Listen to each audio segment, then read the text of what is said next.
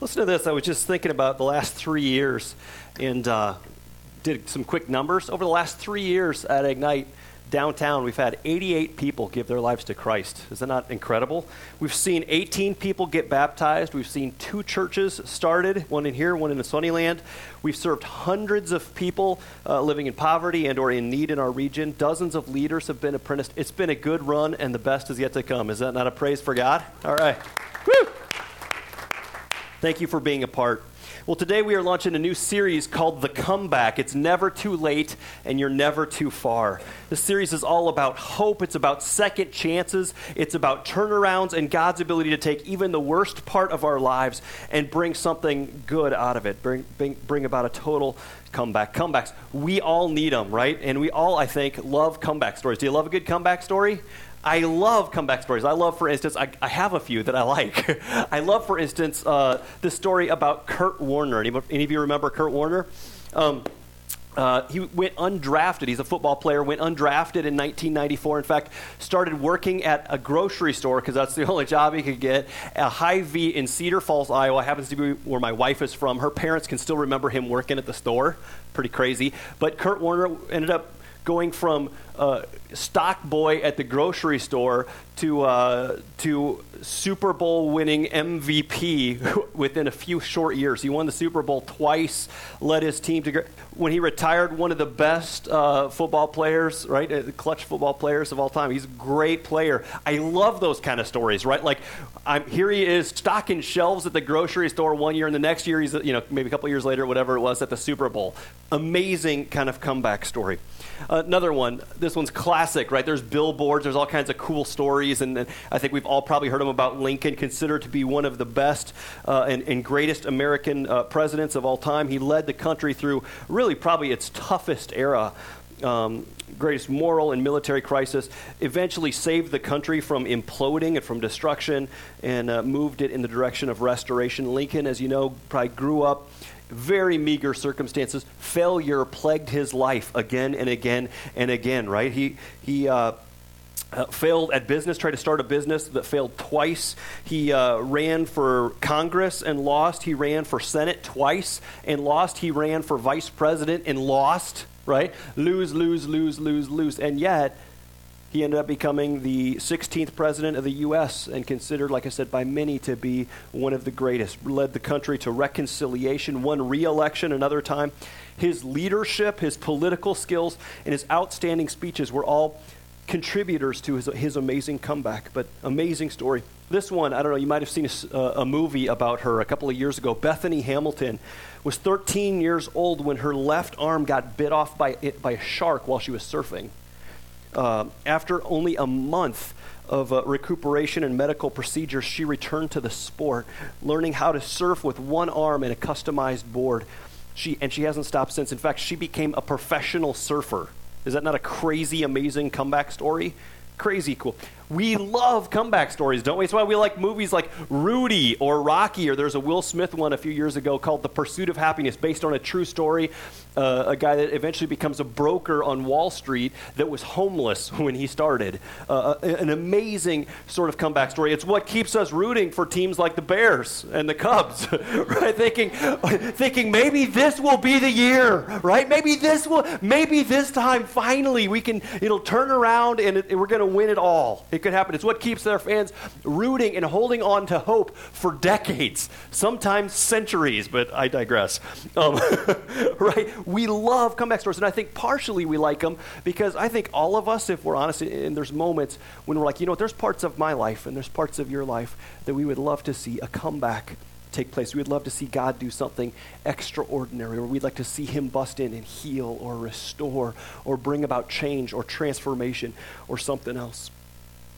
Well, not only do we love stories like this in real life, but I have to say, God's book is peppered with stories like this comeback stories, phenomenal, sometimes jaw dropping kinds of comeback stories.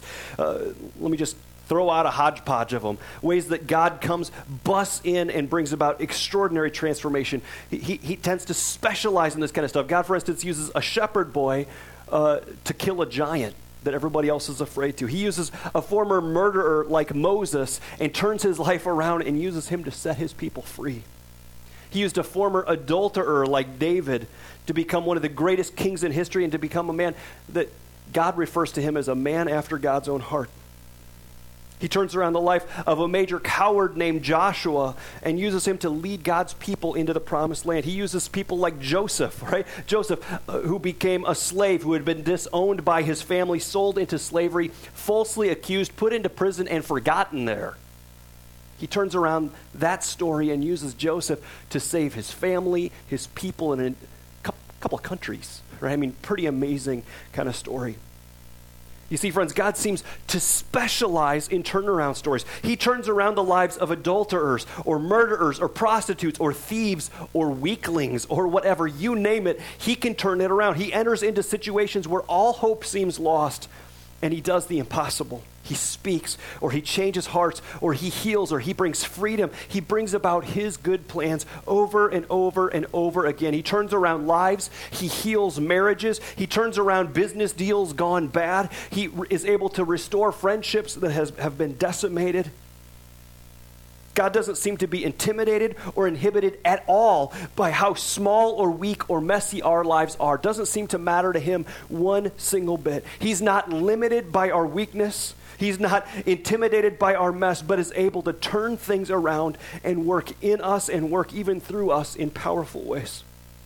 It doesn't matter how far from God you or I may have wandered, it's never too late, and you are never too far for the living God to bust in and turn things around because He's the God of the comeback. He really is. And that's good news for people like you and people like me. Today, in the time we've got left, I want to look at sort of one story that I think has some great stuff to teach us the story of a guy by the name of Gideon. And I want us to learn some lessons on his lives about how to prepare for a comeback. a little background as we uh, get going here. This, where this story begins, is a time in Israel's history, God's people's history, that was sort of the low point of this nation. They were spiritually, emotionally, physically, mentally, and economically bankrupt. Things were not going well for them. An enemy nation had come in called the Midianites, and they'd come in with an army of 135,000 soldiers.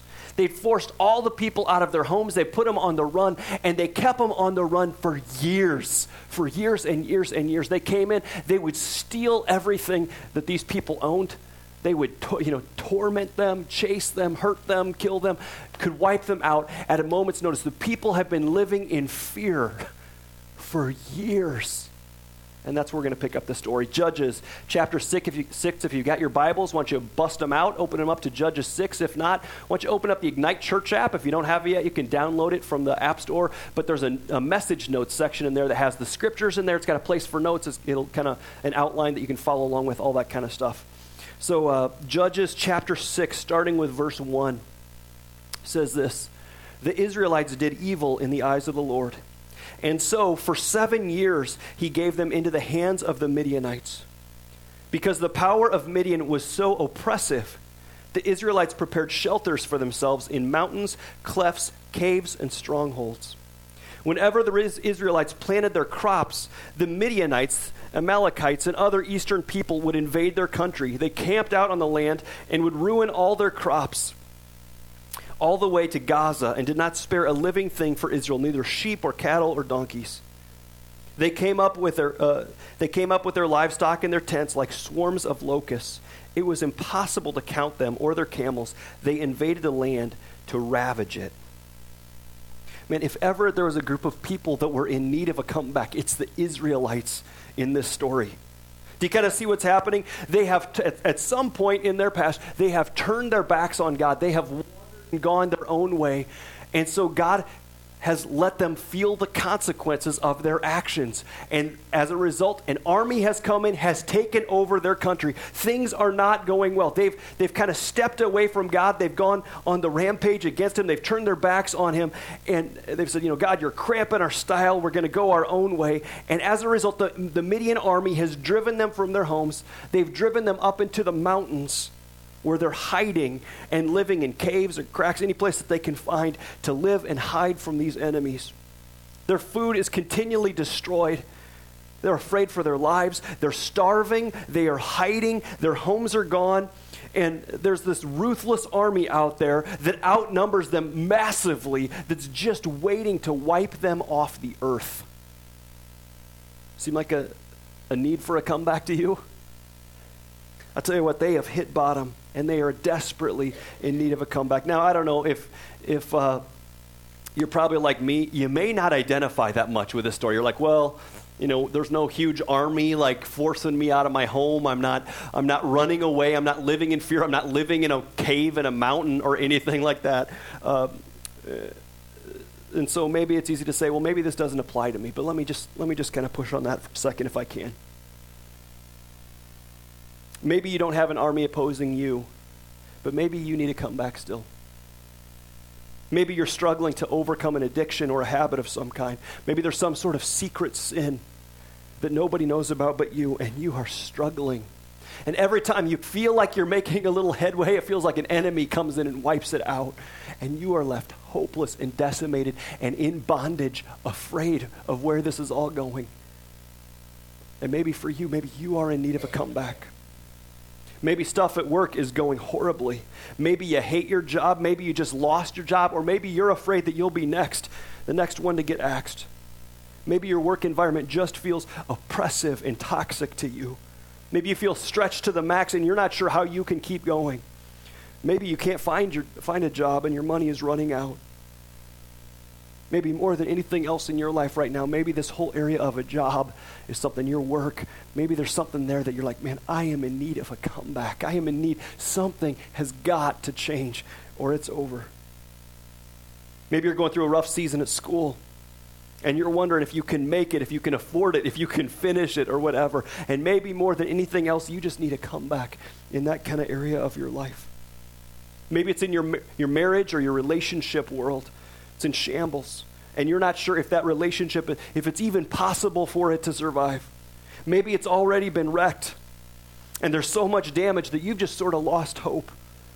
And more than anything else, if, if you even dare to verbalize it, you would say, man, I need a turnaround in my marriage. I need a turnaround in my relationship because otherwise it will not survive. Or who knows, maybe there's been some sort of tragedy or significant loss in your life and you are grieving and hope is hard to come by these days. And maybe you just feel like hiding in the caves in fear and without hope, and you're not even sure if you have the strength to go on. And maybe today you need to come back just to survive, just to make it through the day, just to get air in your lungs and raise the hope level just enough to get you through the day. Whatever your story, if you find yourself desperately in need of hope or freedom, desperately hoping and longing for a second chance, then you are in the right place. The story has tons of great stuff to say to you and to me today because our God is a God of comebacks. Let's go to verse 6. This is sort of the, the pivotal verse here in Judges chapter 6. So things are going terribly for the people of God. It says this Midian had so impoverished the Israelites that finally they cried out to the Lord for help. It says the people were impoverished. I love that word. They were poor. They recognized their own need. And they were like, man, God, we, you have got to come and save us. You have got to come and rescue us. I can't go on like this. And even though we hate to feel that way, how many people really like to be in that kind of place? Nobody, right? Right? Uh, we hate to feel that way. Actually, this is the turning point in the story. This is the first great moment there is where the people, they have been impoverished for the last seven years, but they've done nothing. And finally, it, the pressure gets so high and the hope gets so low that finally they see their own need. And for the first time, they turn back to God and they cry out. And, and what we're going to do is we're just going to to, to kind of look at, at some of the lessons here of what to do when we are in need of a turnaround. How can we sort of set our lives up to turn around and to, to, to experience a comeback? And this is the first one. We're just going to kind of walk through a few of these. But the first one is this when we see our need and we, we return to the Lord, right? That's the first step. Why is it that the people of Israel and most of us, why is it that we wait so very long to turn back to God? To actually cry out to God and ask for help. Why do we only why do we wait until all hell is breaking loose before we return to him, before we pray to the only one that can really bring about freedom and lasting change and fullness in our lives? And I'm guilty of this too.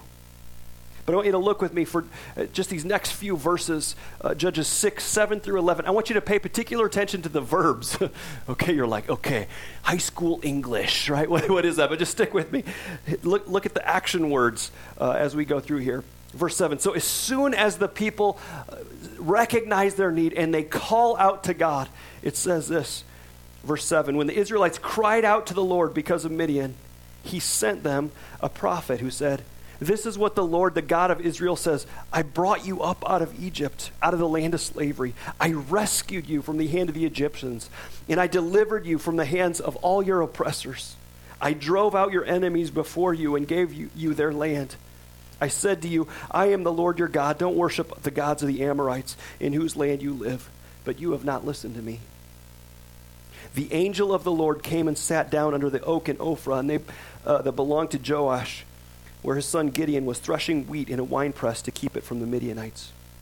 So things are not going well for Israel. They're in hiding, they're hungry, they are running scared from an opposing army.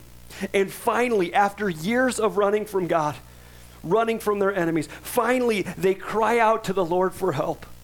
And almost immediately, God sends a prophet who reminds them that he that our god is a god who rescues that our god is a god who sets prisoners free that our god is a god who delivers who drives out enemies a god who speaks and almost instantly, God dispatches an angel, a messenger, who, and sets in motion uh, sort of a plan that will bring about a total comeback for the people of Israel. Do you kind of see that? As, as I'm reading it, as I'm studying this week, I'm like, man, you kind of get this idea that God has been sitting almost on the edge of his chair, per se, for seven years while the people are struggling and experiencing pain and hopelessness. He's been waiting and longing for them to finally hit bottom and turn to Him. And the moment they turn and cry out, He springs into action, right? He sets in plan, He sets things in, in motion, right? He sets a motion. Plan in motion, whatever, however that is. He sets a plan in motion that will eventually lead them toward freedom. And I think, man, I wonder how often in our lives we continue to live in the mountains. how often it is that we continue to, to live on the run with oppressive kind of forces on our shoulders. And we feel hopeless and we feel weighty and we are scared and we don't know what to do. And God is just longing, almost screaming, Would you turn to me? Right? Would, would you finally, would, would you lay that stuff down? Would you turn to me and cry out for help? Because I am the God of comebacks. I am the God who saves. I am the God who rescues. I can do more than you can even imagine. Now, does that mean he's a genie in a bottle he'll do whatever, whatever it is we want him to do? No. But he transforms people's lives every day. He intervenes. He sets free. He brings healing. He brings his peace. He brings a sense of his presence. He strengthens and strongly supports. He's good. I just wonder, man, why do we wait so long when we are feeling and recognizing our own poverty? You know, the first thing is, if, if we're going to experience a comeback in our life, you know, the first thing we need to do is, is turn back to God, right? return back to Him, drop to our knees, and just cry out, God, I need you. Would you come and rescue? I need you. Would you come and intervene? Would you come and have your way?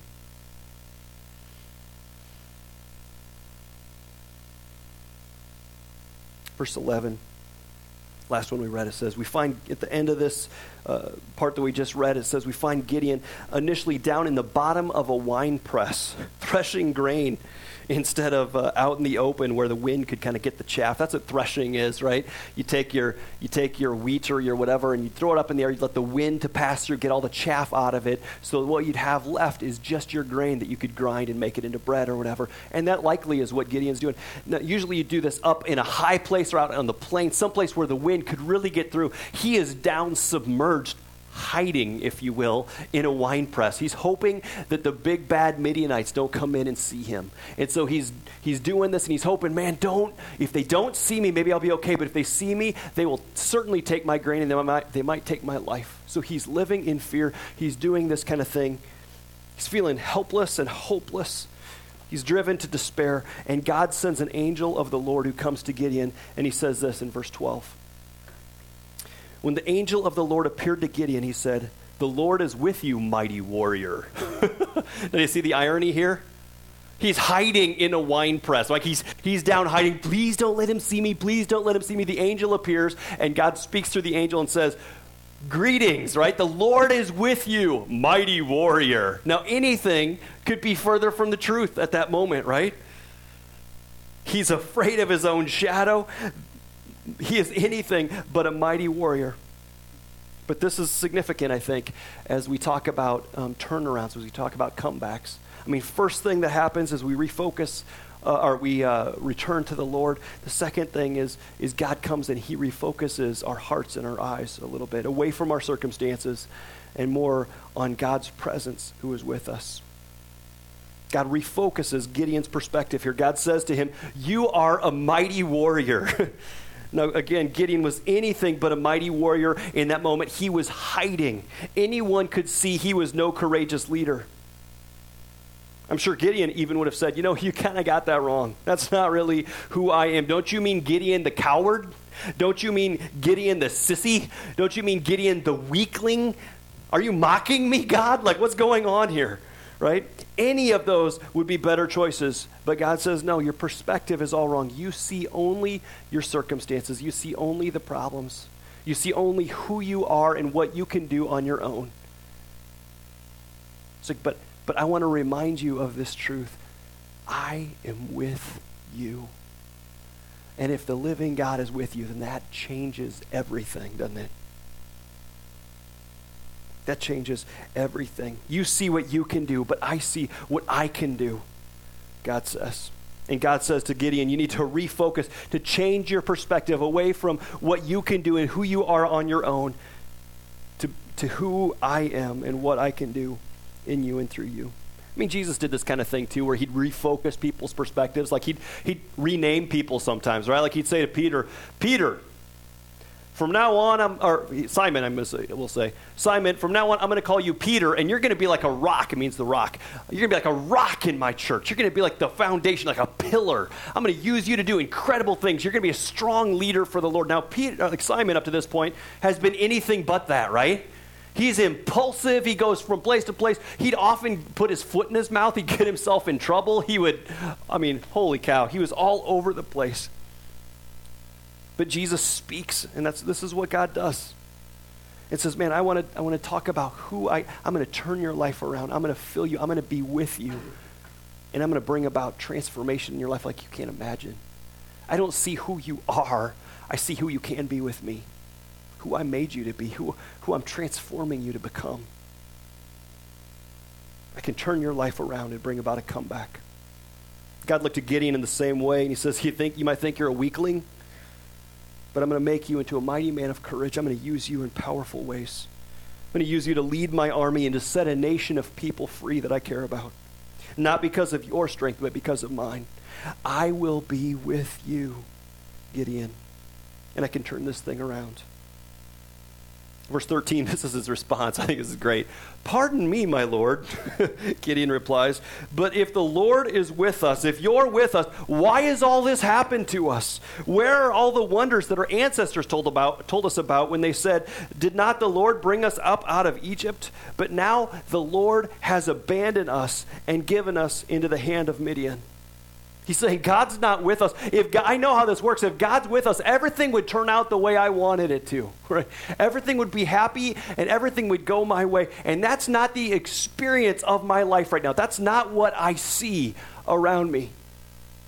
And so God must not, God must have abandoned us. He, he, he can't be with us. Verse 15, he goes on. says, Pardon me, my Lord, Gideon replied. But how can I save Israel? My clan is the weakest and I am the least in my family. In the first place, Gideon says, You've got the wrong village, God. Gideon was born in Ophrah. Ophrah is a tiny little village. It literally means in Hebrew, it means the place of dustiness. Does that sound like a place of great potential? Like where mighty leaders and mighty warriors are going to be raised up? The place of dustiness, right? That does not sound good. He's like, it's, it's sort of like Nazareth, right? Can anything good come from Nazareth, right? This, this is a place of, uh, you know, uh, where nothing big happens. It's just small town. Come, it's Peoria, like it's small town Peoria or something. Come on. Can God really do something cool here? Can God really provide a job in Peoria when the economy's sucking it up right now? Is that even possible? Can God, can God, God, can God really bring about a turnaround and a comeback in my marriage? I mean, if, if you knew my wife or you knew my husband, you wouldn't think they could. It's easy for us to think that kind of way.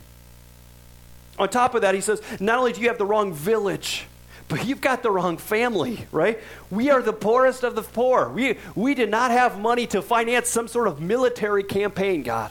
We can't afford it. We don't have that. We're, there's hundreds of thousands of opposing soldiers out there. How am I going to be able to take care of that? I can't do that. He said, on top of that, you've got the wrong guy. Even in my family, if you had to line up me and all my siblings, he'd say, I'm the runt, right? I'm, I'm the youngest. I am not up for the task. I am not up for the fight. There's no way. Surely, God, you can't use me. Where Gideon's eyes? On himself, right? It's on, he's seeing his problems. He's seeing the reality there. He's seeing his own weakness. And we do the same thing all the time.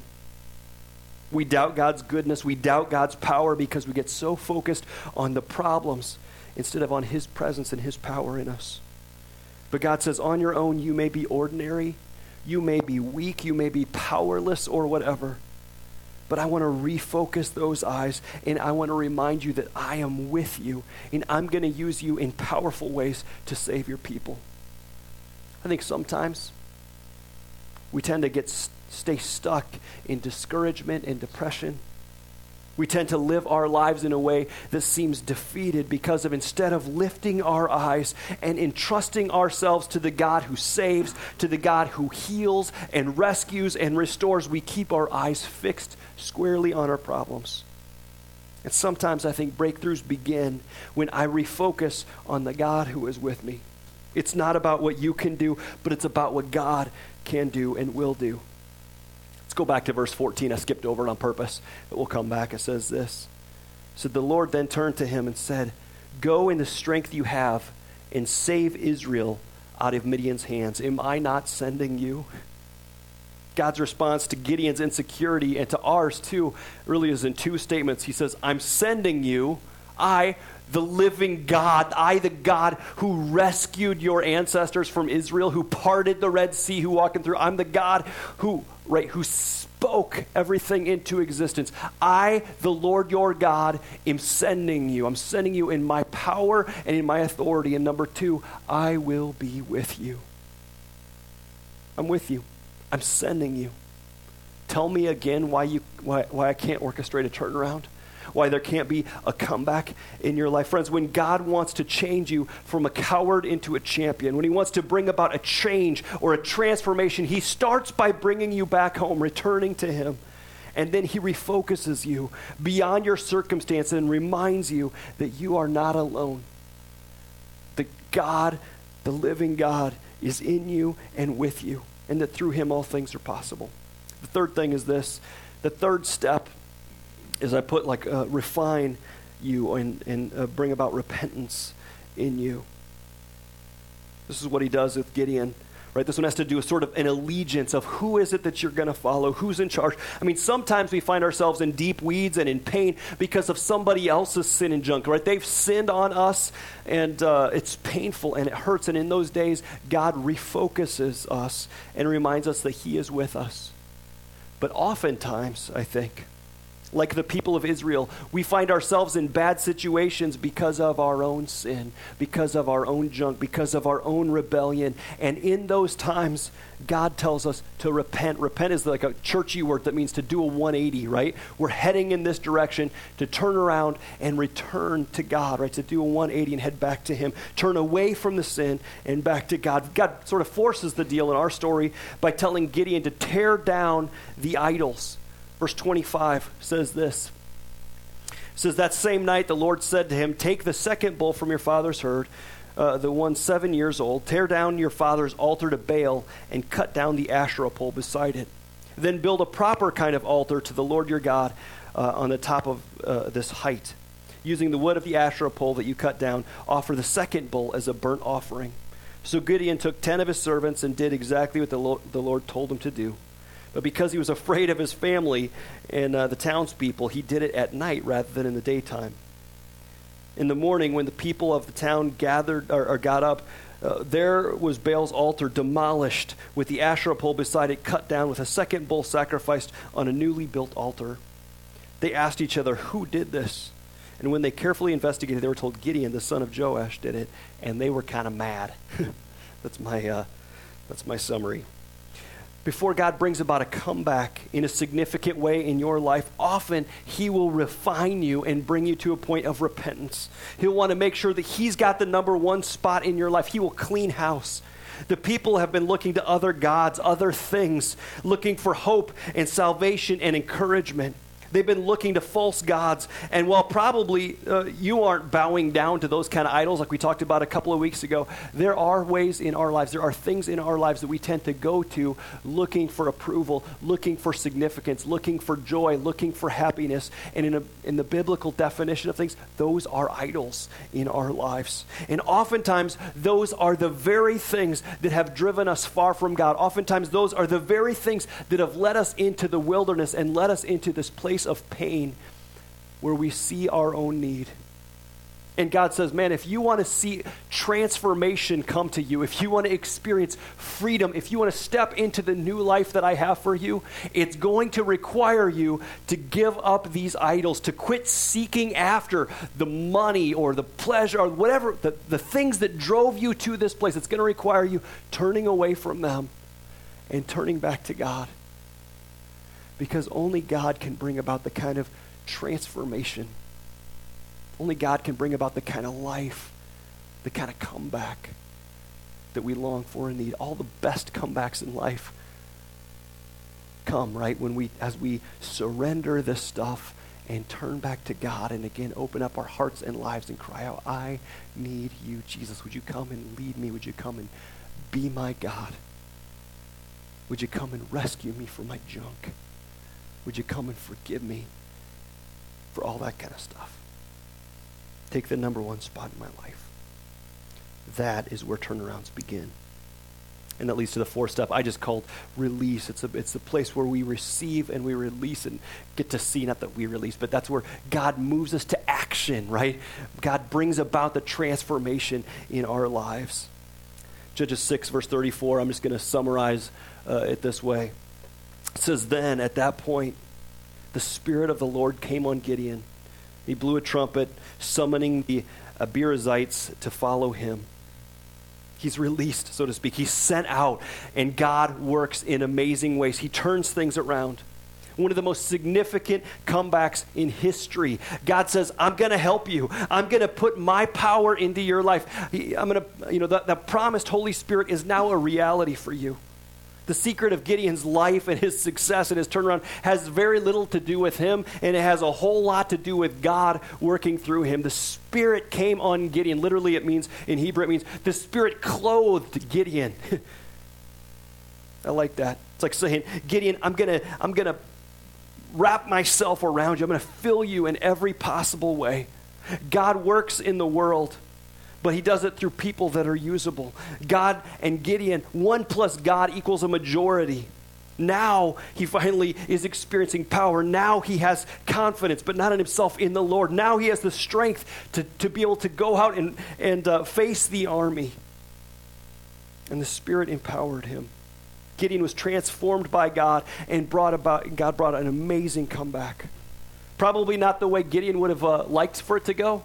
It wasn't Gideon's ideal plan, like, I'm going to go out, and I'm going to slay everybody, and it's all going to be good, I'm going to be the hero, that kind of thing. No, in fact, God's plan was very different. You can read through Judges 6 and 7 for yourself. I'll give you the summary of it here.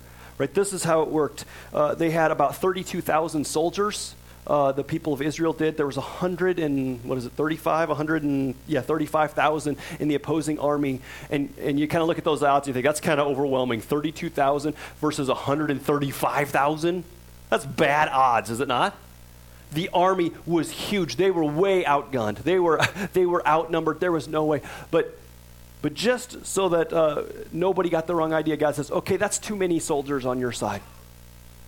You can imagine Gideon saying, What? Right? Like, wh- what do you mean? We're completely outgunned, God. What are you thinking? And God ends up whittling down the army to how many? Some of you know the story. How many? 300. 300 Israelite soldiers, God's people, versus 135,000 over here. How many people like the odds? I should say this 300 people over here with God versus 135,000 over here. Who, like, who likes those odds a little better? Yeah. And God says, okay, here's, here's the plan. I got this great plan. You're going to love it. Put the swords away. Put all your weapons away. You're not going to need them. Right? I mean, at this point, you can imagine, I mean, like the soldiers are probably wetting themselves. like, this is a bad plan. Like, what are you thinking? Like, this is not a good deal. And so, uh, but, but he says, okay, I'm to, here's what you're going to need. You're going to need, everybody's going to need a torch. Okay, everybody's like, okay, got a, got a torch. You're going to need a clay pot, and you're going to need a horn, like a trumpet of some, like something like a trumpet. Like, that's your plan? and he says, okay, what you're going to do, you're going to light the torches, you're going to put clay pots over them to sort of protect, you know, kind of hide the flame a little bit. We're going to go down. You got the torch in one hand, you got your trumpet in the other. We're going to go down. You're going to circle around the camp of the, the enemy.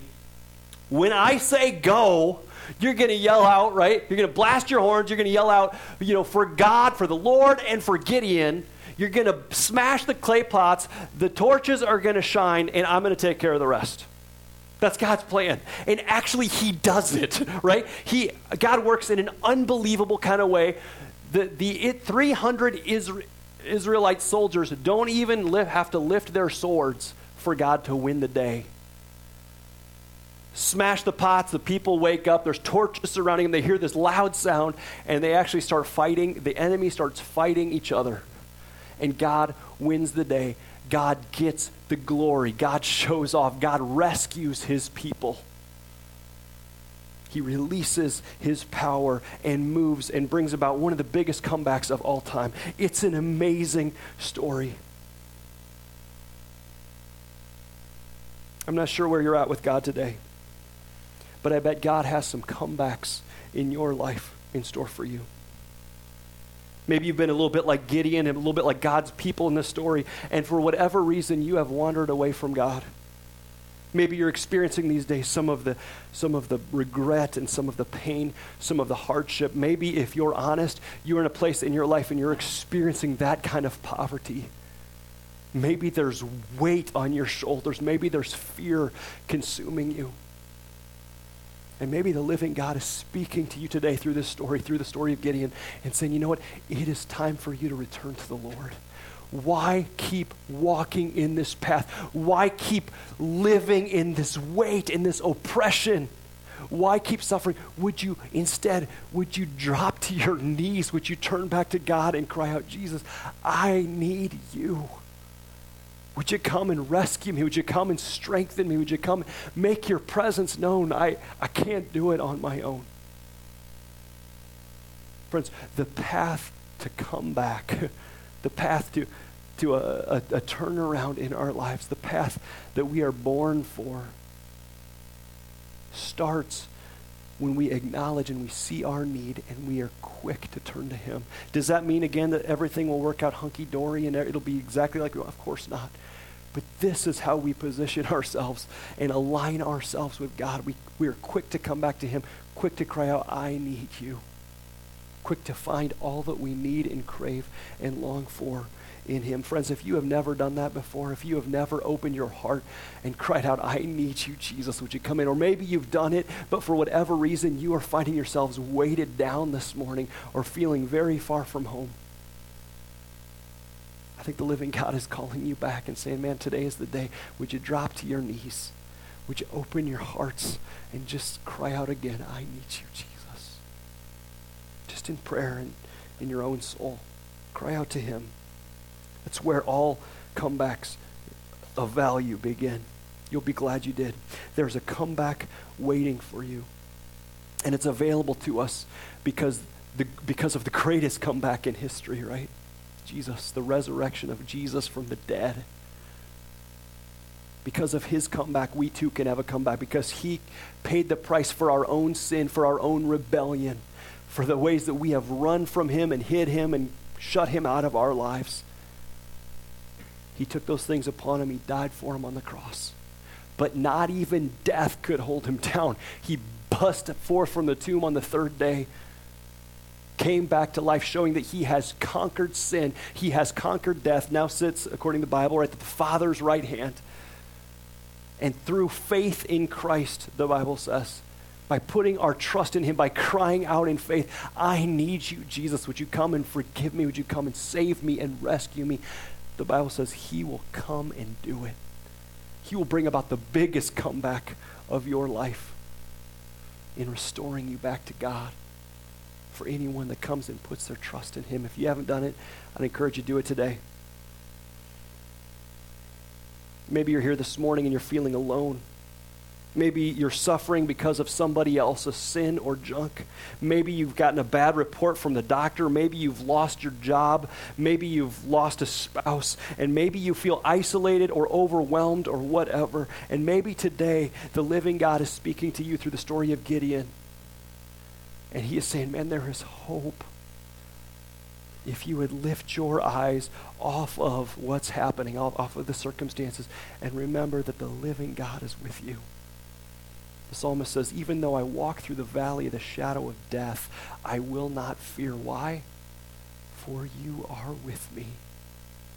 Friends, the living God wants to sustain you and fill you and walk with you, even give you peace, give you strength, even in the midst of crazy storms that don't make sense hard seasons that are unbearable, He makes them bearable because He is with us.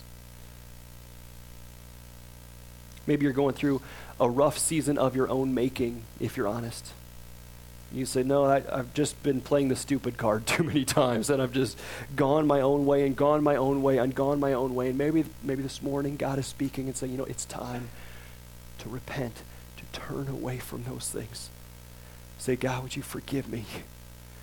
Would you forgive me for my rebellion? Would you forgive me for my sin? Would you cleanse me and make me new? I need you, Jesus.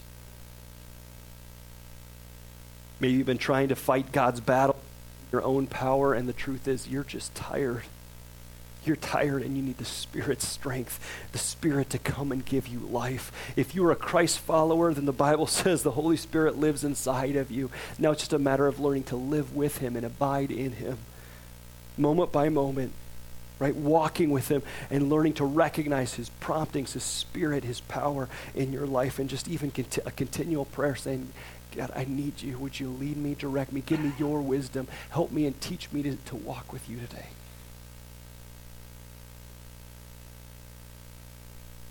I need you, Jesus. Maybe, maybe it's time, friends, that God's just calling you to follow and to prepare, to get ready so that you can experience the comeback that God has in store. Let me, let me close us in prayer, and uh, we'll go from there. Let's pray. Father, we thank you for your grace and for your goodness. Lord, I, I just get the feeling that there are so many of us in this room, God, that in one way or another need to experience really and feel a comeback in our lives.